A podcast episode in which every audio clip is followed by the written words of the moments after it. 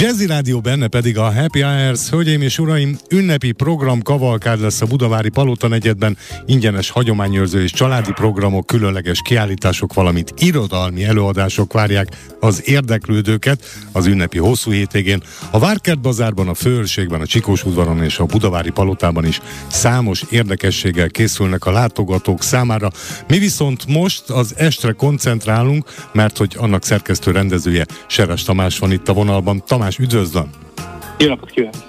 Mit tudunk az estéről, azon kívül, hogy a Várkert bazárban 19 órától lesz látható, ha és amennyiben jól emlékszem, a Színésznők forradalma című előadás.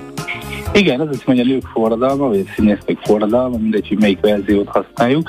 Így használjuk a színésznők forradalmát, ez egy korábbi előadásunk tervéből végre most már a Covid után megvalósuló előadás, amiben is most Balsai Mónika, Udvaros Dorottya a két főszereplő színésznő, és egyébként rajtuk kívül még Ninei Pál történés és Szabó Balázs zenész, hegedűs, illetve gitáros énekes fog szerepelni az előadásban. Annyi van különleges és egyedi alkalom, hogy eleddig az írónők szerepeltek és olvasták egyszeri alkalommal ezt a történetet, amit híres színésznőktől, írók feleségéről alkottak. Most azonban kiosztottuk a szerepeket, és Móni, illetve Dorottya segítségével szólal majd még többek között Karafiát Orsolya szöveggel ki Szatmáriné Farkas Luizát fogja megszemélyisíteni, de bőven Egesi Gábor feleségről is beszéltek, aki egyébként Farkas Luiza néven futott.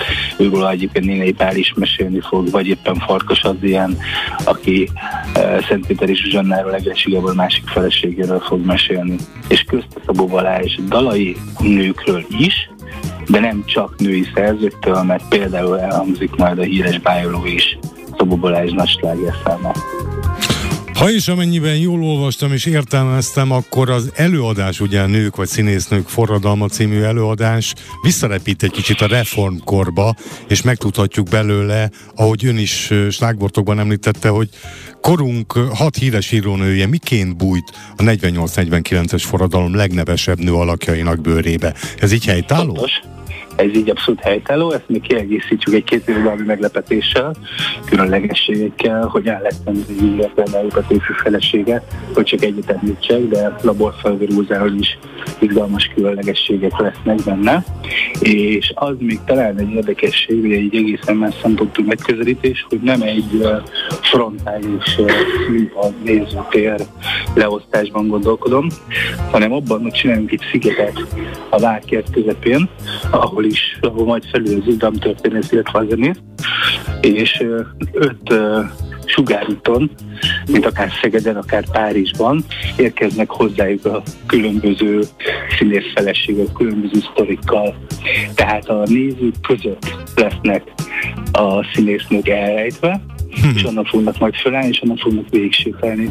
A színpadra aztán visszaülnek egy másik sugárútra gyakorlatilag.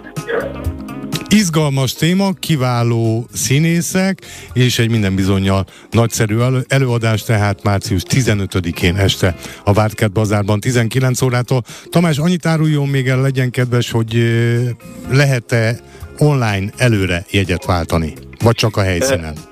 Nem, nem, nem, igazából szerintem legfőképpen online lehet, mert természetesen mindenkit beengedünk, aki ott jön és ott szeretne beülni, de amúgy ez egy online foglalós előadás, uh-huh. úgyhogy ha megnézik a Facebook eventünket, vagy pedig fölmennek bármelyik jegyportára, rögtön megtalálják magát az előadást.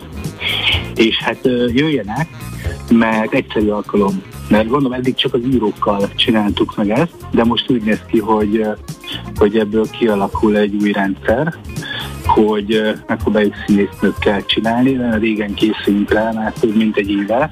Kétszer halasztottuk el az előadást a járvány miatt, de most úgy hogy nagyon nagy érdeklődés is most meg tudjuk csinálni ezen a neves ünnepen.